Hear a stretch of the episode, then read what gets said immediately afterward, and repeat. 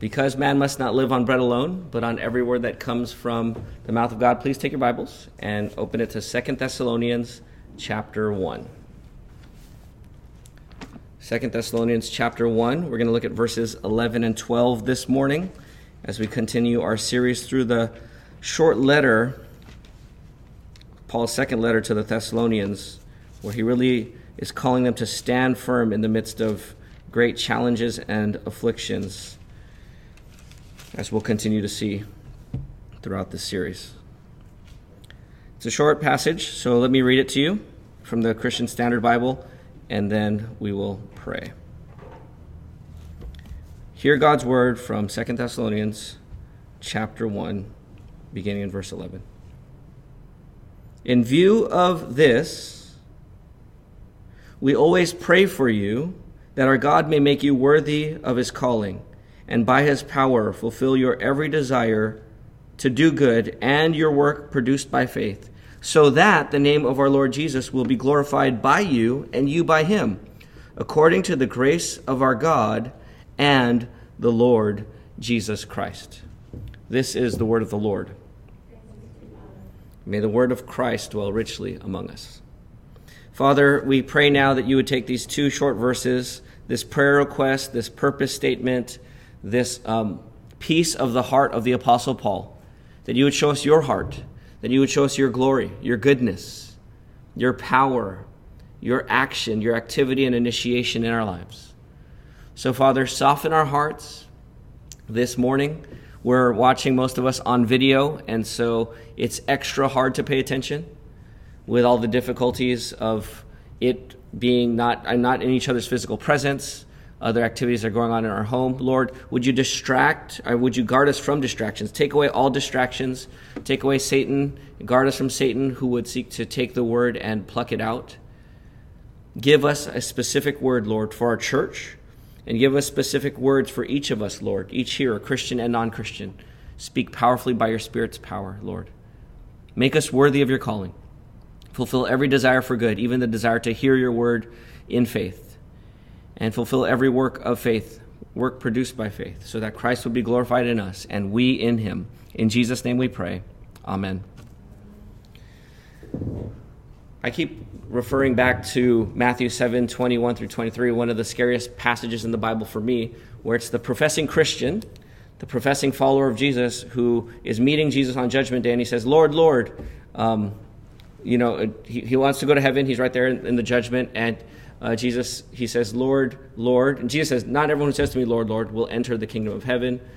Um, and some will say in that day, Did, Lord, didn't we do this in your name? And didn't we prophesy in your name? Didn't we cast out many demons in your name? And Jesus will say, Depart from me, I never knew you, you lawbreakers.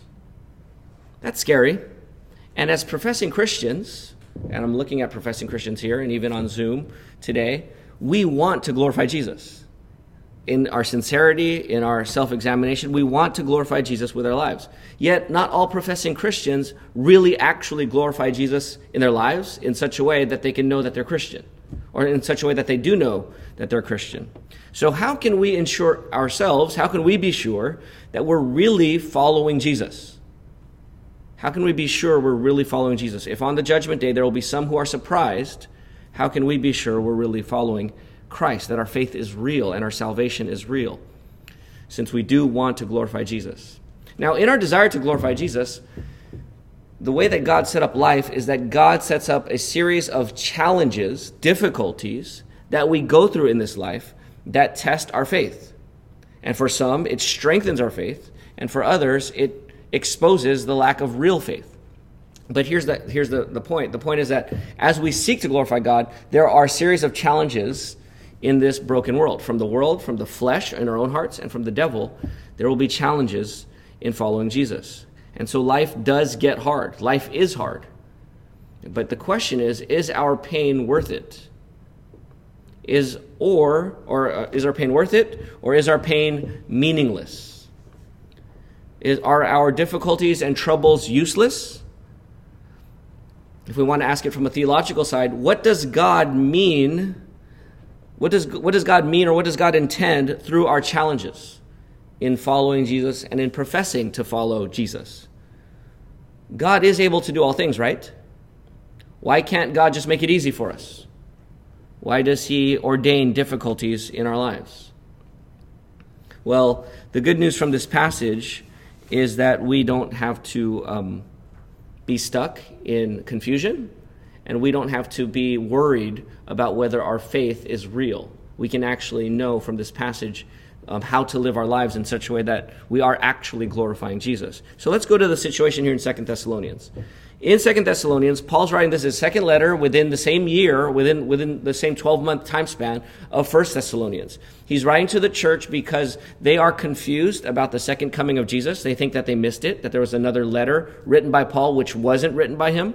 They are um, facing persecution from non Christians ever since the church was planted. The very time Paul planted the church, there was persecution. And so they're facing persecution and opposition from family, friends, neighbors, and others, maybe even in the synagogue, as was typical in that day. They had an undisciplined church member who was not pulling his own weight in terms of work and contribution to the church within his ability. And so there's a lot of discouragement in this church. If you love a church that's struggling with these different difficulties, what would you do? If you want to help a church, a small church, maybe 30 people, 40 people, 50 people, and you want to help them with all of these different trials, what could you do for them? Well, what does Paul do in verse 11? He prays for them. Earlier, we learned that he thanks God for them. He writes a letter to them. And Paul prays for them regularly. He always prays for them. He prays to the Almighty God. When you feel powerless in your love for another person, what should you do? Well, Paul in his powerless, prays to the one who has no limits on his power. He prays to God the Father. And so, if Paul is praying for these Thessalonians in this letter, and if he's telling these Thessalonians, I am praying for you always, Silvanus is praying for you always, Timothy is praying for you always, what does he want the Thessalonians to, what's the effect he wants for the Thessalonians as they read these verses? I don't think the main application of this passage is pray like Paul. I think that is a secondary application and a really good one. But I don't think that's the main, the, the first initial application. Paul's telling them, I'm praying for you. If someone says, I'm praying for you, the application is like, okay, I'll pray too. I'll pray just like you. No. When someone says, I'm praying for you, what should be the effect on you? You should be encouraged, right? Not only that, you should be expecting that if they're praying to God, their Father, and God is for them and not against them, God will answer their prayer for you. Not always with a yes, but God will respond to their prayer. So if Christine comes and says to me, I'm praying for you, and I prayed this for you, I should expect that God heard her and that God's going to respond to her prayer request for me. And now, as I continue to live my life, I should be expecting that in some way God is going to answer that prayer or do something in light of that prayer. Does that make sense? So I think the, I think the main application here when Paul says, I'm praying for you always, is that you should expect God to work in you in answer to that prayer. Okay? So here's the main goal, the way I'm saying it here. Expect God, if someone's praying for you, here's the main goal. Expect God to work powerfully in you so that you would be glorified, so that Christ would be glorified in your trials. Expect God to work powerfully in you so that Christ would be glorified in your trials. If you're already expecting God to work in you, you could maybe tweak the, the, the main goal to say raise your expectations. But, the, but still, the main point, the main goal still stands. Expect God, from 2 Thessalonians 1 11, 12, expect God to work powerfully in your lives so that Christ is glorified in your trials. So that you know that you're really glorifying Jesus. And you're not just a professing fake Christian, but a professing real Christian. All right. Well, to raise these expectations, to raise this expectation, and to, to grow in this expectation, there are four expectations I want to point out to you from this passage, okay? Four expectations. Number one, from verse 11, look at it again. In view of this, we always pray for you. And now, in view of this, is what I talked about already. In view of uh, verse 5, really, it is clear evidence of God's righteous judgment that you will be counted worthy of God's kingdom, for which you also are suffering. So you're suffering for God's kingdom and it's clear evidence of God's righteous judgment. We talked about that last Sunday. So Paul is saying, in view of your suffering for Jesus, in view of the fact that God is righteously judging and he's going to give you relief, in view of the fact that God is going to count you worthy as you endure suffering, in view of that, verse 11, we always pray for you. Me, Silvanus, Timothy, we always pray for you. That, what is he praying now? There's two, or you could say three prayer requests here. Two major ones, but three prayer requests. That our God may make you worthy of his calling. So here's number one expect God to make you worthy of his calling. You see that in verse 11? If he's praying that God would make you worthy of his calling, then you should expect God to make you worthy of God's calling. Now, what is God's calling? One way you could figure out God's calling is to just look for the word calling in look for the word calling in the book of Second Thessalonians. So, look at Second Thessalonians chapter 2, verse 13.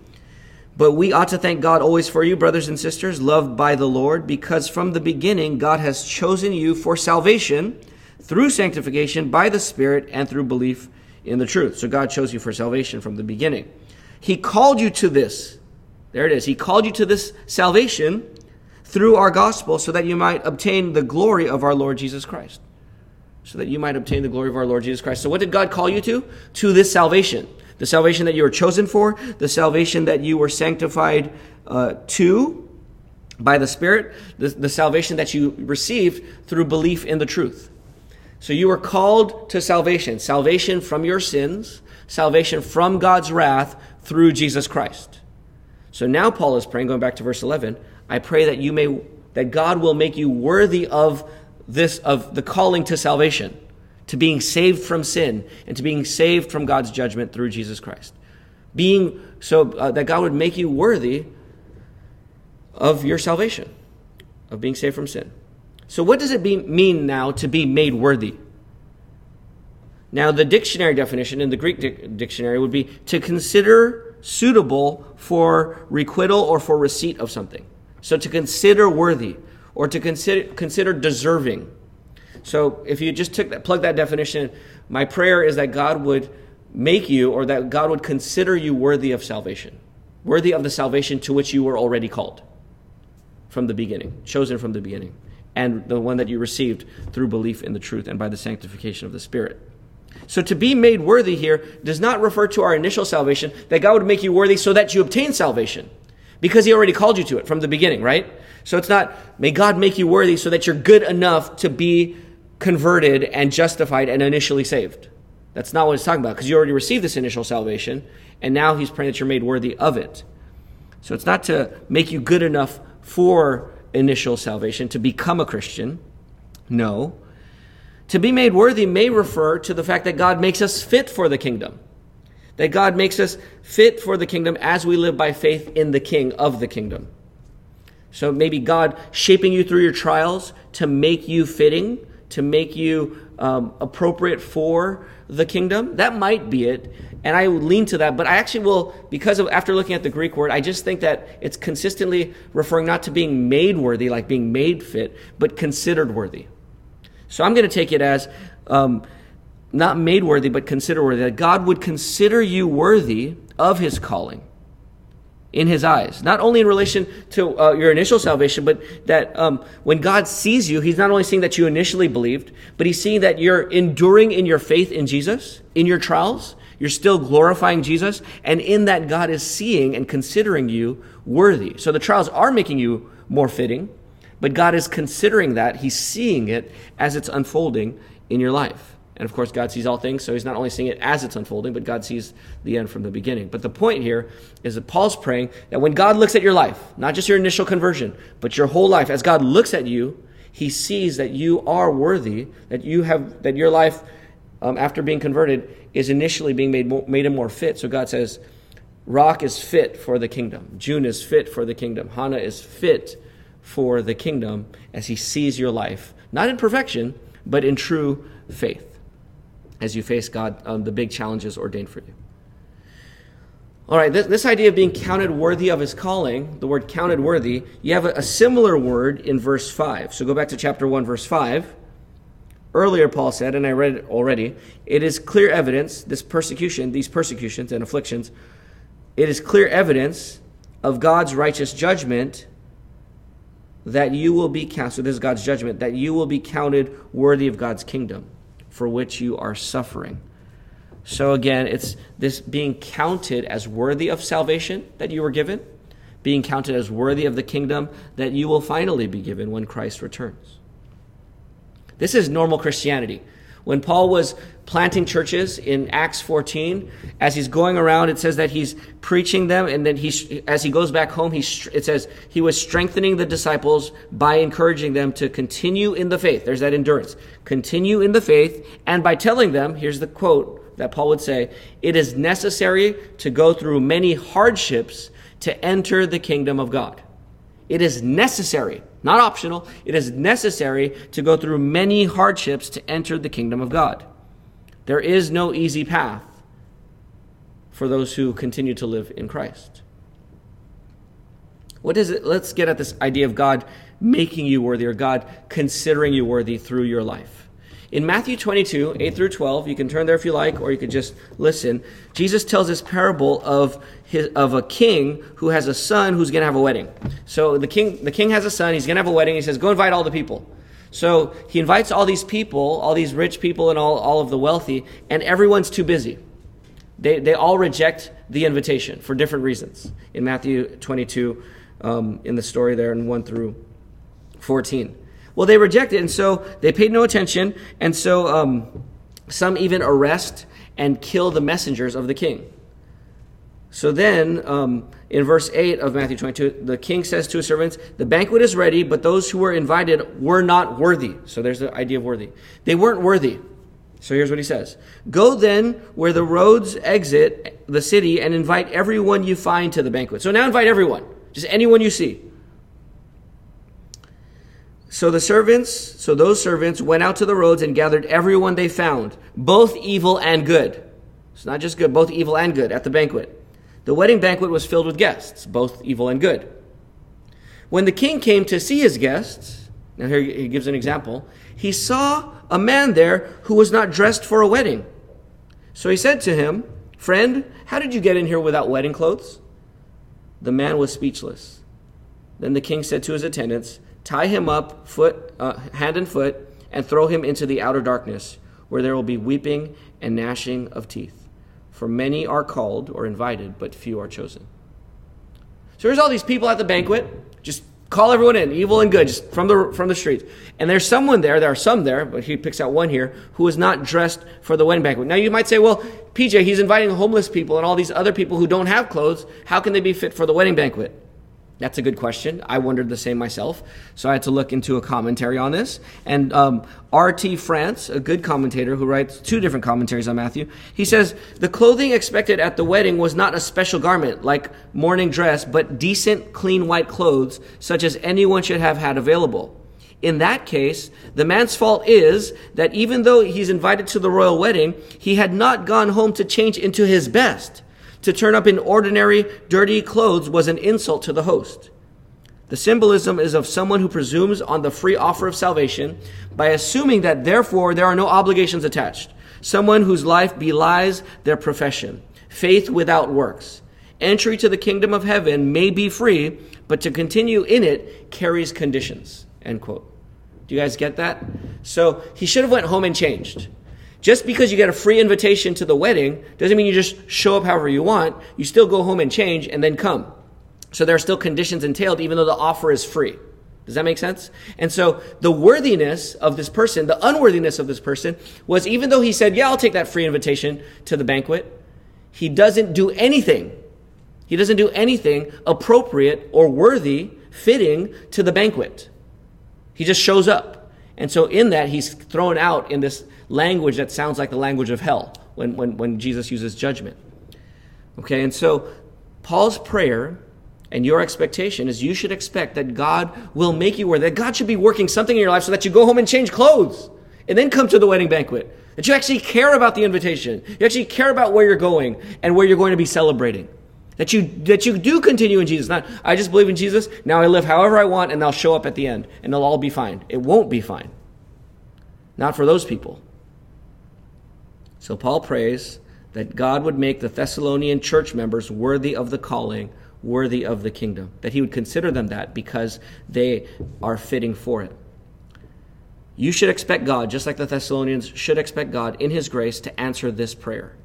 God makes his people worthy as he works in them through his saving work. That's the good news. That God makes people worthy and that God is the one who considers us worthy by his grace, as we'll see in a moment. So, again, the main goal expect God to work powerfully in you so that Christ would be glorified in your trials. That's kind of a, a, a major kind of idea that God would consider you worthy. But here's the question, and, and that you would become worthy. But how will God get us to this point where he considers us worthy of his calling and worthy of the kingdom? How does God get us to this point? How does God make us fit? I think verse uh, the next point, the second expectation, kind of fills out this idea. Look at the, the second expectation, going back to Second Thessalonians 1. Verse 11. In view of this, we always pray for you that our God will make you worthy of his calling, and here's a second prayer request by his power fulfill your every desire to do good. So here's the second expectation. Expect God to, do, to fulfill your desires for goodness. You guys see it there in the text? Expect God to fulfill your desires for goodness. Now, the word desire here is, uh, again, the, the dictionary definition is something that we wish for our satisfaction or the state or condition of being kindly disposed. You know, when you're in a good frame of mind, a good mindset, where you, you feel kind and you feel like doing good and you want to do good. You know, when you feel like that sometimes? Oftentimes on Sundays that happens to you because you're stirred up to love and good works. Then there's other times when you're a bad frame of mind and a bad disposition where you're grumpy, cranky, and you just snap at people and you're selfish and you're irritable. Um, and you're not desiring good things in, the, in those moments. So Paul's not talking about those moments. He's talking about when you desire good, his prayer is that God would fulfill them. That it wouldn't just be an inner desire and a, I feel good. I feel like I want to bless one of my church members today. Or I feel like I want to just bless my neighbor today. That you wouldn't just feel that and think that, but that God would actually fulfill that, that you actually do something with that desire. That's what Paul is praying here God doesn't only want us to desire good things and intend to do good things, He wants us to act on it and live it out. God desires our desires to be fulfilled, our good desires to be fulfilled. Now, here it says, go back to verse 11, says, By His power fulfill your every desire to do good. And the word every is there. Does God really mean your every desire, every single desire to do good? That God um, wants you to fulfill every desire to, to do good? My answer to that is it's a general every, not a specifically every single desire, but generally all your desires. And the reason for that is because sometimes you could have two desires for good that are in conflict. Like, I desire to um, be a pastor here at BBC this weekend and to continue pastoring Bethany Baptist Church. There's also a real desire in me to plant a church overseas or to be a pastor of a church overseas somewhere in English to set up um, a healthy gospel preaching church there to disciple and send out pastors over there, like in the Philippines or somewhere else in the world. There's a, that is a real desire in my heart. Now, I can't fulfill both of those desires at the same time because I can't be in two places at once, right? So, is God going to fulfill both of those desires? Well, no, I, I could only have one resolution that I actually live out in my life, right? And so I don't think it's every single desire for good, because sometimes we have conflicting desires for good, but that um, your, your overarching desire for good, or even when it's in, in conflict, that your, your main desire for good or the overcoming desire for good would be fulfilled. So it's one thing to, to desire conflicting desires. It's another thing for me to be like, well, I can't have either, so I'm just not going to pastor anywhere that kind of defeats the purpose. So the, the point is that my, oh, my that your stronger desire is fulfilled whenever it's conflicting. But that's what God wants. That when you want to do good, when you intend to do good, that it wouldn't just be an intention on the inside, but it actually have, find expression on the outside in terms of your relationships with other people. Where do these good desires come from? Philippians 2:13, you could turn there if you like to the left, but if not you could listen. Philippians 2:12 says work out your own salvation with fear and trembling, but verse 13 says, "For it is God who is working in you both to will or both to want and to work for according to his good purpose." So when you work according to God's purpose, when you work out your salvation, it's because God is working that in you. And here, not only when you work is God working in you, but here it says both to will and to work. So even your willing, even your desiring, your intending, when you want to do good, who's working that in you? Who's working that desire in you? Who is that? God is. So God's not only working in you when you actually do good, but even your wanting to do good is an evidence of God working in you. So I have a question for you. What good desires have you had lately? What good desires have you had lately? What good resolutions and decisions have you made to do good? Was it to bless a particular person? Was it to pray for someone? Was it to read your Bible every day, or at least today? What good desires have you had on the inside? And what must you fulfill this week given that desire that God is giving you? If, you have a good desire, God is working in you. What do you need to do to live it out? As we pray that God will fulfill your every good desire. Is your desire to bless someone in word or deed? Or maybe to listen to God in, in a word, or listen, listen to other people's stories this week, a neighbor's story, another church member's story? Is your desire to eat with someone with gospel intentionality and gospel gratitude? Is your desire to speak for God to somebody as you speak the truth and love to them? Or maybe you have a desire this week to speak to God for somebody else in intercessory prayer. Or maybe you have a desire to Sabbath with people Christians and non Christians, as you continue to live with gospel intentionality, showing God's work and God's rest. You know, if we look at our church covenant, our church covenant is a list of good desires, is it not? That we promise each other? We promise that we're going to work together for the organization of Bethany Baptist Church, for the organism, the institution of Bethany Baptist Church, that we will work for the advancement of Bethany Baptist Church for its mission. That's a good desire that we've covenanted together to do. Our second set of promises in our church covenant is a covenant, our covenant promises to holiness and the Great Commission. And we'll promise to live holy lives in our own lives in order to reach out to our neighbors and the nations with the gospel. So we promise personal holiness. We've had good intentions. The third set of promises in our church covenant is for the one another's that we will love one another and bear each other's burdens and pray for one another. So those have to be your good intentions at some point if you join this church. And the last one is that you'll always be committed to a local church. If you're in this church, you're a member of this church. If you're leaving this church, you have said in your good intentions that you will join another church as soon as possible, right? Those are four sets of promises that we've made as a church. And the prayer here is that we would fulfill those desires for good.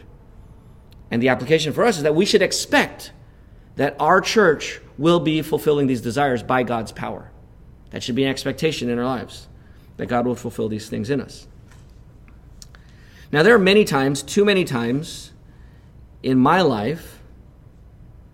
Now, well, because it says, I'm sorry, I didn't touch this verse. Go back to verse 11. It says, We always pray for you that our God will make you worthy of his calling and by his power fulfill your every desire for good. By his power. So, this fulfilling of our good desires comes from whose power? God's power. Now, in the Greek, it doesn't say his power, it just says by power. But clearly, if you're praying to God for the work to be done in your life and you're asking God for that help and it's going to be done by power, whose power is it going to be? Clearly, it's going to be God's power. Okay? So it's, it's going to be God's power that's fulfilling this in your life, that's going to be working this out in your life. And we need God's power. I can confess to you here, there's often, many times in preaching to you guys, uh, and when we have conversations, I say, Yeah, pray for me, or on Sunday night, pray for me. I want to engage my neighbor. I want to do this, or I want to do that. And oftentimes, I haven't done it.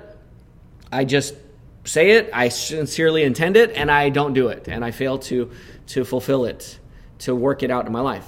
And so I'm preparing for this message this week.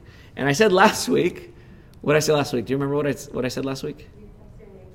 Yeah, that I text my neighbor something gospel intentional and something risky.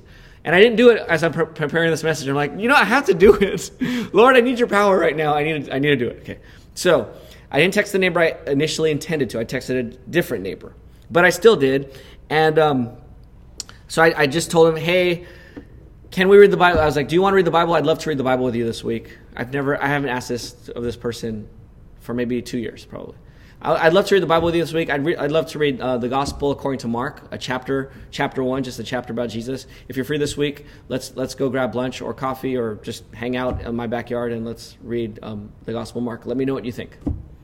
So I text that. I don't know what's going to happen with that, but that's a, a good work. I'm speaking the truth in love. I'm inviting someone to share life, and I want to share Jesus with them. And I'm mentioning Jesus even in the text message.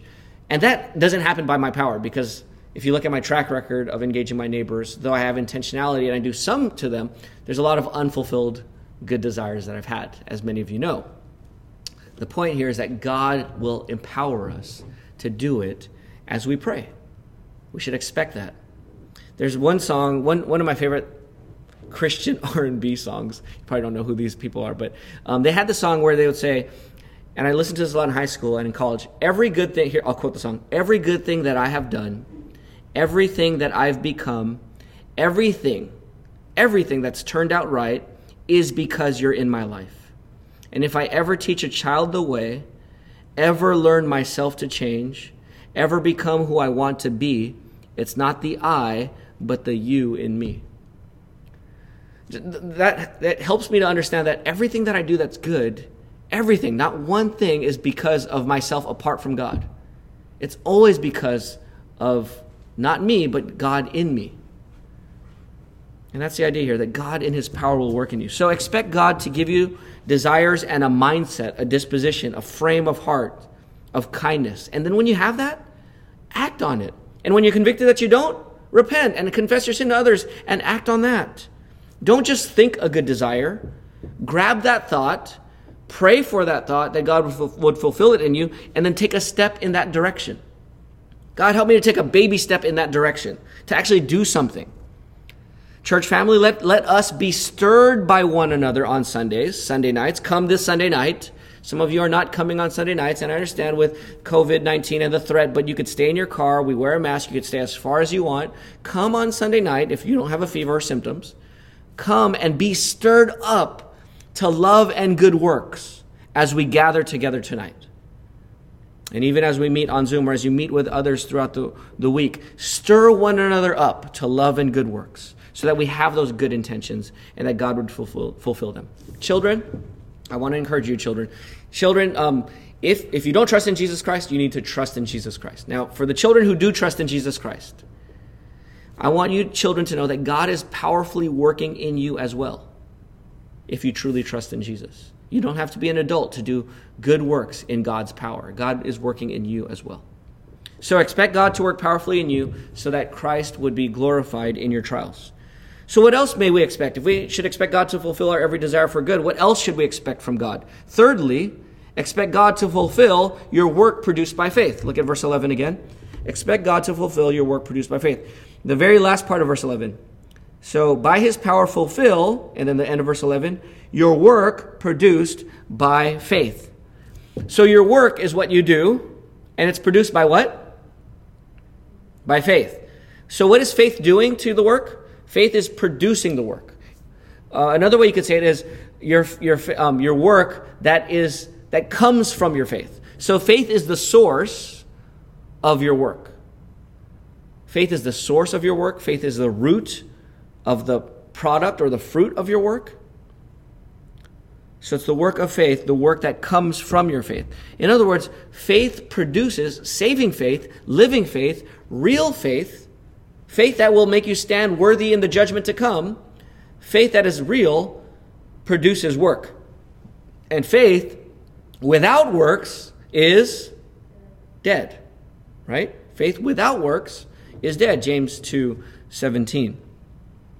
So faith is a living faith that we're talking about here. The work that is produced from faith is produced from a living faith. Now let me just get this idea of living faith. Let's expand on this just a little bit. John 6 35 says, I, Jesus says, I am the bread of life.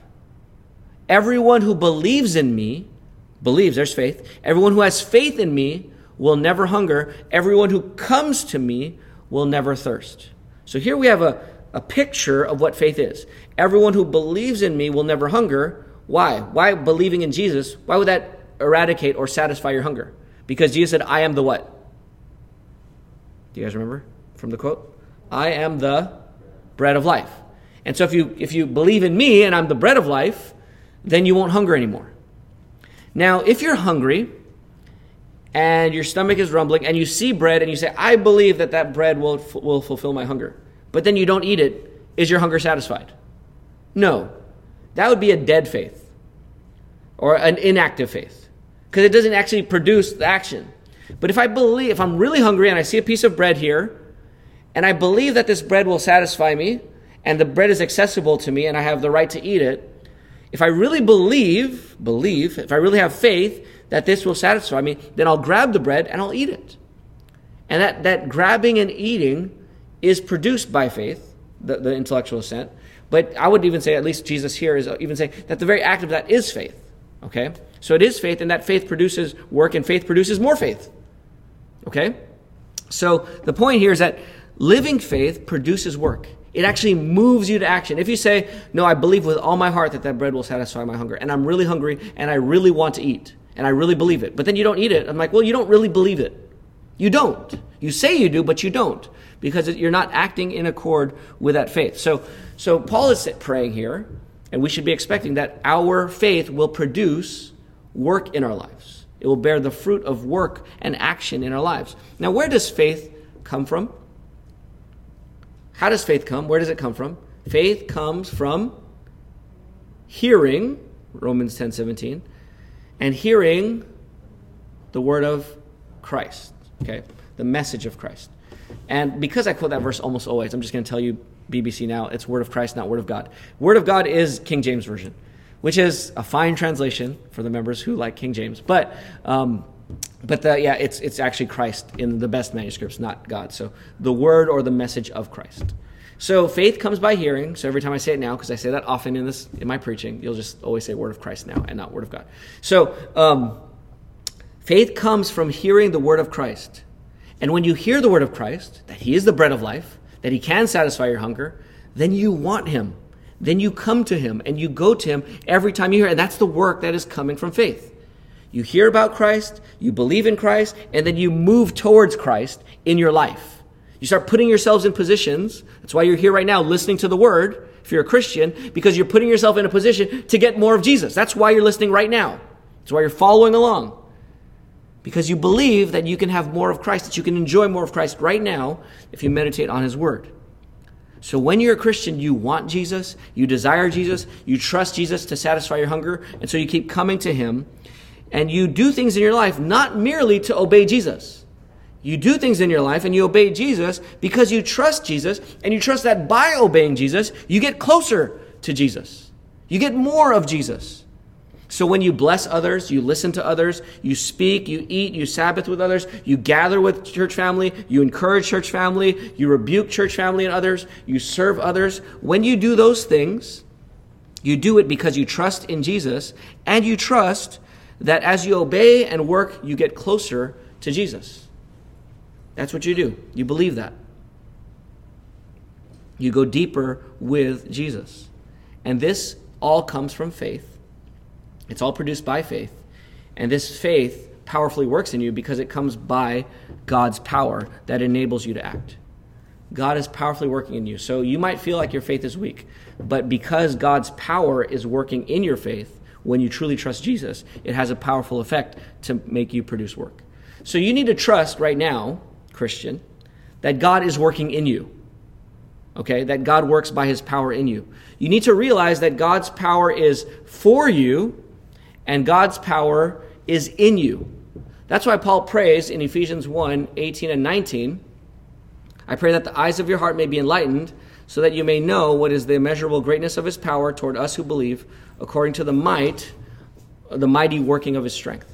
God is mightily working in you, God is powerfully working in you, and it's an immeasurable greatness. And Paul's prayer in Ephesians 1:18 is that the eyes of your heart would be enlightened to see that God is working in you. So some of us question as Christians, is God even working in me? And Paul's saying that's not even a, a, a, valid question. If you're a Christian, that's not even a valid question. Is God powerfully working in you? The question is, is your heart, the eyes of your heart, enlightened to such a point that you actually realize that He's powerfully working in you? God is already working in you if you're a Christian. I love to teach people how to swim in the deep end of a pool. I've been doing that ever since I was a kid. We grew up with a pool, and so neighborhood kids, church family, friends. I've been teaching people. Uh, me and my brothers have been teaching kids, and then even as we're adults, teaching people to swim all of our lives. Whenever we're in pool, and we love doing that. Whenever we, whenever I meet someone who doesn't know how to swim, and they're in a pool, and they're willing to learn, I love to like just try to help them and get them to it. And what I do is my method is to just get them to swim across back and forth in the shallow water where they can stand up and just doing that back and forth until it gets so boring and so easy to them. And they're like, this is this is boring. It's not really, I'm not really learning how to swim by doing this. So just getting them to do that over and over again, just getting that power to stay on top of the water and just go right across from side to side in the pool. Then we just go deeper, especially when it's little kids. We just go deeper and deeper. I just take them down and they just make them swim across again and again until we get to the deep end. And I just make them swim across again. And they get really scared the first time they do it, right? They're there. I can even remember when I first learned, you're standing there, you're looking across, and it just, it just seems so deep, and I don't have the power within me to actually swim across. But the reality is, and I know this as I'm teaching them, is that if they swim back and forth in the shallow end, and they have enough power to stay on top of the water, going across in the shallow end, and it's the same length in the deep end, you have all the power you need to make it across. Because the depth of the water doesn't affect your power or ability to stay on top of the water, right? And so, oftentimes, teaching people to swim across a pool is not a matter of, of teaching them how to swim. It's really teaching them to be confident that they have the power already within them to swim across. And that's what Paul wants us to realize from this passage that you have faith in Jesus Christ, and it will powerfully work in you. It will powerfully work in you to, um, to, to work and produce faith in your life. We have songs about this, like All I Have is Christ, which we sung today, where it says, Now, Lord, I would be yours alone, to live so that all might see the strength to follow your command could never come from me. But we do follow God's commands. Where does that power come from? It comes from God. So we need to realize that we already have the power. Oftentimes we don't we just don't realize it. So brothers, and sisters, feed your faith, keep hearing and reading the word of Christ, and pray for God's power read your Bible and, and feed your faith, and then live off of that. Expect God to fulfill your work produced by faith and to work out your salvation. Believe the truth and let the truth raise your expectations that God is working in you, and then live in light of that. Lies lower expectations. When you believe lies, lies lower your expectations of what God is doing in your life and through you. Truth calls you to expect greater things from God in your life today and through your life today. As you meditate on God's truth and you meditate on Christ, who is the truth, God, through that truth, is calling you to expect greater things in you and through you, even today. And as a church family, we confess the truth in our doctrinal statement, our confession of faith on transformation. Those who have been regenerated are also transformed by God's word and spirit dwelling in them. Do you believe that? We believe that as a church. That God does transform you by his word and by his spirit. So if you're discouraged and saying, God can't work in me, I'm too sinful, I'm too stubborn, I'm too stuck in my sin, I know that God won't work in me because God hasn't worked in me. If you're discouraged, brother or sister, and that's where you're at, let me encourage you with a few questions. Do you have any desire to do good? Do you have any desire to trust Christ and break sin in your life or weaken the pattern of sin in your life? Do you have any desire to break the stubbornness? Do you want Jesus to help you get unstuck? Do you want to turn a corner in your Christian life and, and grow at a, at a quicker rate, at a faster rate? If you truly do, then here's the good news God is already working in you. You're not waiting for God to work in you. If you're convicted even now and you're desiring anything that's good, that's God working in you right now. Just pray that God would fulfill it in you by his power. Ask other members to pray for you and expect that God would fulfill it in you through Jesus Christ. All right, so our main goal is that expect is that you should expect God to work powerfully in you so that Christ would be glorified in your trials. So why does Paul pray this prayer? What's the purpose of it? Let's go to verse 12. All right, let's go to, to point 4, verse 12 um, so that here's the purpose. Here's why we pray this way. Here's why we expect it. Here's the purpose of all of this working fulfilling of desires for good and being worthy of his calling so that the name of our lord jesus will be glorified by you and you by him according to the grace of our god and the lord jesus christ. So here's the purpose and i, put this as an expectation but it is the purpose of all of it. Okay, uh, the fourth expectation is expect glorification. Okay? So you're expecting God to make you worthy of his calling. You're expecting God to fulfill your every desire for good. You're expecting um, your work to be produced by faith. And now you're expecting glorification. That's the purpose. Here's the point of all of it. Why, why should God fulfill our desires for good? Why should God produce work through our faith, by our faith? Why should God make us worthy of his calling? Answer, so that Christ's name would be glorified in you. There's the purpose of all of it. Verse 12. The name of our Lord Jesus will be glorified by you. Isn't it all about Christ's glory? We do everything for the glory of Christ. Whether we eat or drink or whatever we do, we want to do everything to the glory of God and here to the glory of Christ. Now, John Piper helpfully asks this question If it's God's power that's working in you, then why does Christ get the glory? It says God and not Christ in verse 11. God is working in you. Why does Christ get the glory? I wonder how you, how you would answer that question. Why does Christ get the glory if it's God's power working in you? My answer from this text is because God working for you and in you is by grace. That's actually in verse 12, right? It says, according to the grace of our God and the Lord Jesus Christ. So it's by God's grace that He's working in you, and this grace comes from God the Father and the Lord Jesus Christ. That's my answer. God's grace to you only comes because of Jesus Christ and what He's done for you, right? So this is why Christ gets the glory when God works in you. Because the God, the, the Father, God the Father working in the Son through the Spirit, but God the Father doing these things in you is only possible. God the Father would only be for you because of Jesus Christ. So anytime you do good, you fulfill your desires for good, you do work produced by faith, you're being more fit for the kingdom and for God's calling, it's only because Christ purchased this grace for you.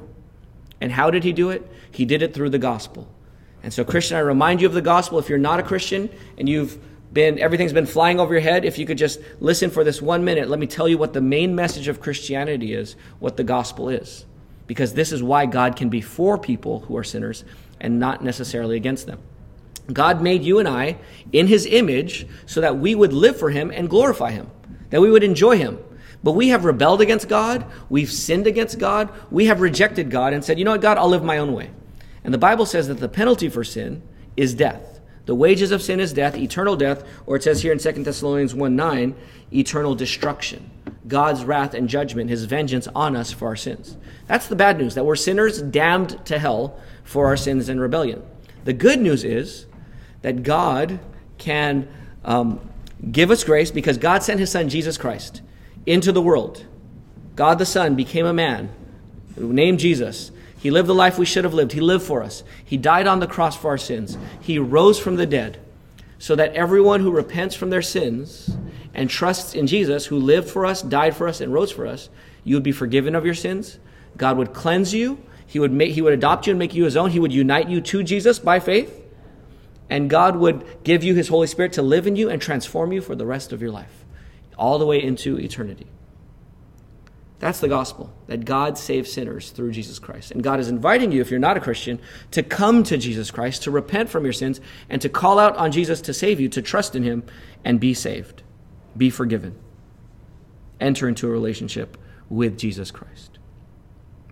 Now, if we do this and we start to glorify Jesus with our lives, what does it mean to glorify Jesus? Does this mean that um, Jesus Christ becomes more glorious? Just like if I said, let's beautify our parking lot, our east lot, which we definitely need to beautify.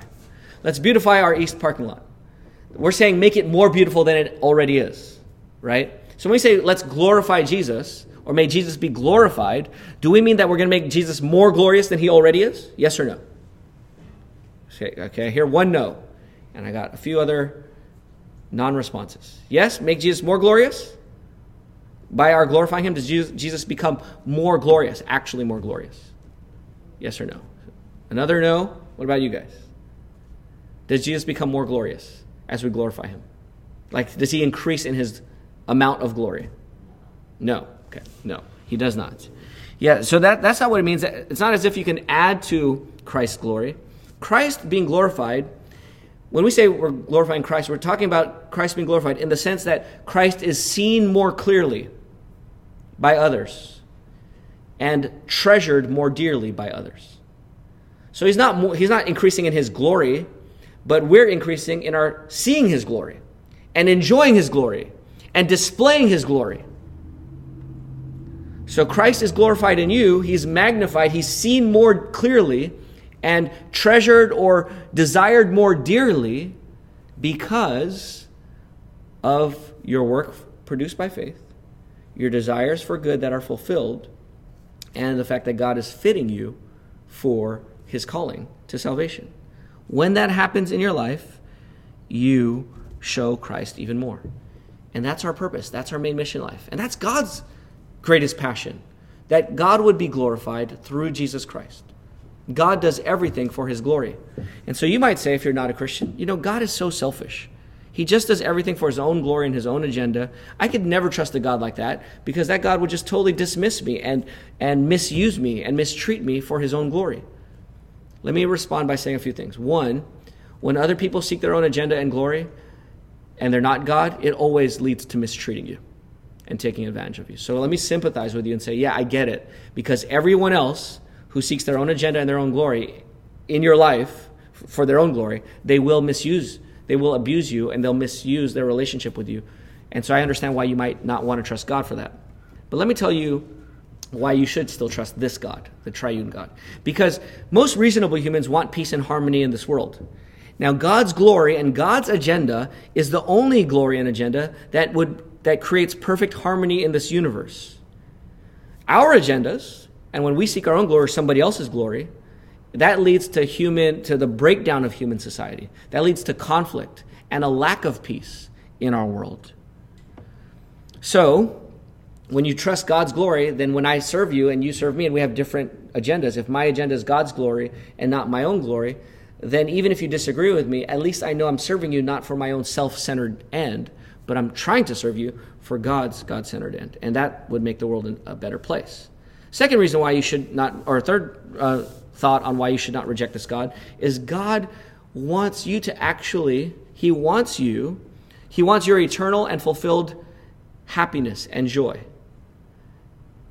And what I mean by that is God, so God wants you to have full happiness, and that happiness is found in Him. And so God wants to glorify you in Him. He wants to, he wants to fulfill all your good desires. He wants to make all your desires good desires. He wants to fulfill all of them. And He wants to give you a body that can actually contain and live out and enjoy these good desires. In other words, He wants to glorify you. So, and that, that's what we get in this next verse is that not only would Christ be glorified in us, but that we would be glorified in Him. So if you're not a Christian, you're saying, well, God is so selfish, He just wants to push me aside and use me. No. God actually wants to invite you in to be glorified, to share in that glory with Him at the center. But you're still included, just not at the center. Okay? So, um, so, so we have that second purpose here, so that Christ, the name of Jesus, will be glorified in you. Look at verse uh, 12. And that you would be glorified by Him, or that you would be glorified in Jesus. I think in is a better translation than by. So that you would be glorified in Jesus. Now, this sounds strange. God is going to glorify you? Isn't it all about Christ's glory and not your glory? We want Christ to be glorified, not us, right? We don't want to be selfish and self exalting, do we?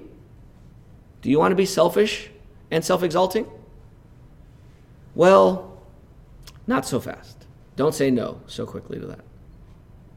Selfishness is always wrong. Self centeredness also is always wrong because you're never rightfully the cent- you're never rightfully central to anyone's life. So anytime you get self-centered and you impose your self-centeredness on somebody else, you're never truly central in any situation and in any person's life, ever. So it's never right to be self-centered because you're not central. God is. But self-exaltation, now this is new, I never thought this until preparing this week. Self-exaltation is not always wrong. Self-centeredness is always wrong. But just like self-interest is not always wrong, self-exaltation is not always wrong. It depends on where you want your exaltation and how you want your exaltation. Remember when the disciples were fighting over who's the greatest? They were fighting over who's the greatest. And um, when Jesus rebukes them, he doesn't say, Stop pursuing greatness, you're so selfish. He says, If you really want to be great, serve others. And if you want to be the greatest of all time, the greatest of all people, then be a slave to all people. That's true greatness. So Jesus is not saying, Don't seek greatness. Don't seek your exaltation. He's saying you have a sinful view of exaltation, that you need others to serve you. But that's not true exaltation. You want to be exalted? Then serve others and die for others. And Jesus says, For even the Son of Man, who's the greatest of all, did not come to be served, but to serve and give his life as a ransom for many. So exalt yourself by humbling yourself to serve others. So you should want to be exalted by humbling yourself and by serving other people. God will exalt you with true greatness in His time and in His way. To serve in this way is for you to be glorified because you're being more like Christ, right? If I die to myself more and more and exalt Christ and I serve other people, who am I showing? Jesus Christ. And what is God doing to me? He's changing me into being more humble, more servant like. And so as He's doing that, I'm becoming more and more glorified, right? I'm becoming more and more glorious. That's what 2, Thess- 2 Corinthians 3.18 gets at. When we see Christ's glory, we're transformed from one degree of glory to the next. We keep on growing in glorification even now. We think of glorification as when you get your glorified body. That's a huge point in glorification. But even now you're being glorified. You're changing from one degree of glory to the next as you keep growing as a Christian. And when you're growing as a Christian, who's being glorified? Christ is being glorified. And you're being glorified at the same time in different ways, but together you're being glorified. The more you are glorified in your service and humility and endurance and suffering, and the more good works that you do in faith, and when your glorified body actually comes, then Jesus will be glorified in all that. Jesus is glorified in all that. So, brothers and sisters, get this. It's not either Christ's glory or your glory. It's not either Christ's glorification or your glorification any more than it's either my good or my wife's good. It's either both of our good or neither of our good, right? Because, and this is the key, in marriage, you bec- the two become one flesh, right? And so Paul even says, a husband doesn't hate his own body, he feeds and takes care of it. So if I hurt my wife, I'm hurting my own body because we're one. And if, if me working for my good is working for my wife's good, and me working against my wife's good is working against my good, then so it is with Christ and his bride. If Christ will be glorified, so must his bride be. So it's not about the, the groom's glorification or the bride's glorification. No, it's both glorification happening in God's work. So, we want this harmony. We want this glory of God. We want this perfect harmony in human society. Even non Christians want that. America wants that. Los Angeles wants that. But I'll tell you, Los Angeles, tell you, neighbors who are not Christian, who are listening, or even those who are, we all know that we need a higher power to have this harmony. So some of us look to the government. We're looking to this election, maybe. That if we get the right person in office or keep the right person in office, then we'll have, then that will be the key to our society's progress and flourishing. But let me tell you, Christian and non Christian, the government, a political party, your career, your influences, or you being, you being influential, your pleasures, your prosperity, the control you think you have over this world, none of that puts Jesus at the center, if you put that on the center, and all of those things will fail you. And it won't produce the harmony in your life or in the harmony in the lives of others. So look to Jesus. Because Jesus, when we look to Christ, and we look to glorify Him, we find our glory, not just your glory individually, but all of God's people's glory. And you have perfect harmony within God's people, the human society, and with God Himself. So, brothers and sisters, understand that God is working to glorify you so that Christ will be glorified in you. Be thankful that God is passionate for your glorification. As passionate as God is for Christ's glory, that same degree of passion God has for your glory. That's why He wants to fulfill every work of faith and every desire for good in you. God is going to work in you today so that Christ would be glorified in you. So preach that to yourself. I told you one of my applications before from a not a Christian um, Christian uh, self help advice was before your feet your, te- your feet touch the, the ground of your bed, say today's going to be a great day. Remember I said that a few weeks ago. Today's going to be a great day, and just saying it out loud does kind of change your mindset.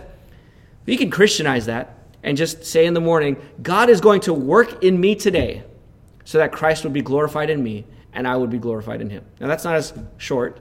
You could just say, before your feet touch the ground, Christ is going to work in me today. God is going to work in me today for his glory. Say that to yourself and preach that to yourself every day. Church family, let's pray for let's pray this for one another. And uh, let's pray that God would work in us and let's expect God to work in each other, not according to our timing, but according to His. So, again, the main goal expect God to work powerfully in you so that Christ would be glorified in your trials. Expect God to make you worthy of His calling. Expect God to fulfill your desires for good and every work of faith. Expect that all of this would be for the purpose of glorifying God's Son and God's Son's bride, the church. Now, we know our failings, right? We have not walked worthy of our calling. We have left so many of our good desires undone and just in our own minds and our hearts. We have often left, we have often had a weak faith and an inactive faith that's dominated by distractions and doubt. We have not glorified Jesus or sought to bring glory to Jesus in all that we've done. And so, really, why should we expect God to work in us for His glory? We should not expect God to work in us for His glory because we haven't lived for Christ's glory, anyways. We have fallen short of the glory of God. There's only one person who hasn't fallen short of the glory of God, right? There's only one person who could really expect glory to himself, and that's Jesus Christ. He walked worthy, he did every good resolve, he did every work of faith in God. Jesus glorified God perfectly, and yet, even in this glorifying of God in his life, Jesus did not expect favor from God, at least immediately. He expected the judgment of God.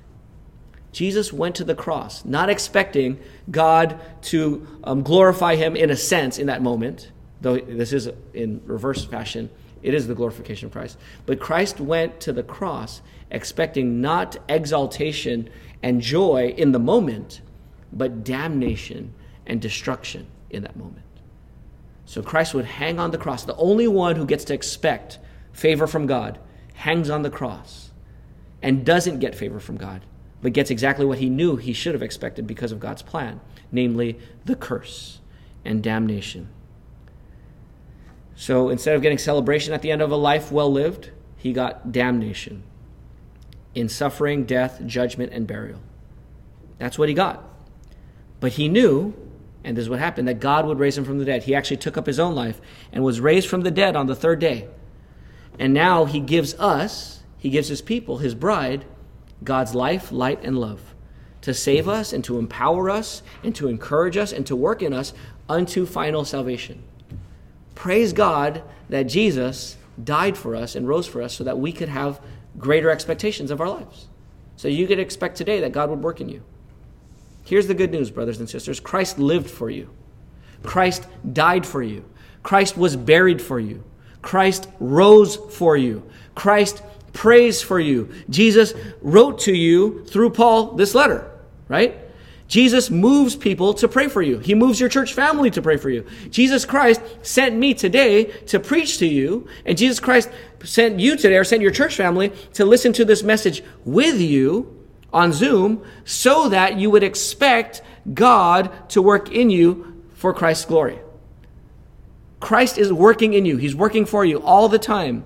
Therefore, brothers and sisters, raise your expectations. Raise your expectations. Don't let those lies lower your expectations of God, God's work. Raise your expectations that God is working in you and on you so that Christ would be glorified in you and that you and we all would be glorified in him. Let's pray.